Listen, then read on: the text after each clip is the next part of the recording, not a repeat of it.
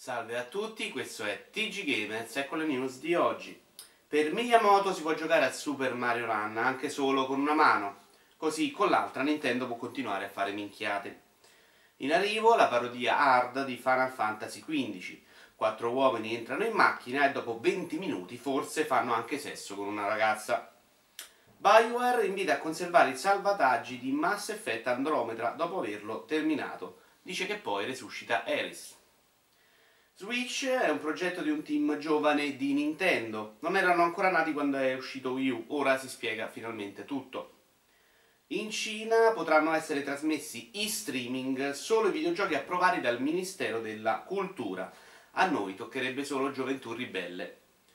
Andava tutti i giorni a giocare e i commessi gli regalano un Wii U. È successo anche in un GameStop, ma ha dovuto portare 4 giochi indietro, ma di quelli della lista. Capcom vorrebbe vedere solo 9 e 10 tra i voti delle recensioni di Resident Evil 7. Io vorrei bombarmi Belen. Che famo? Pokémon Go più cercato di Trump su Google nel 2016 e Pikachu sarebbe pure un presidente più credibile.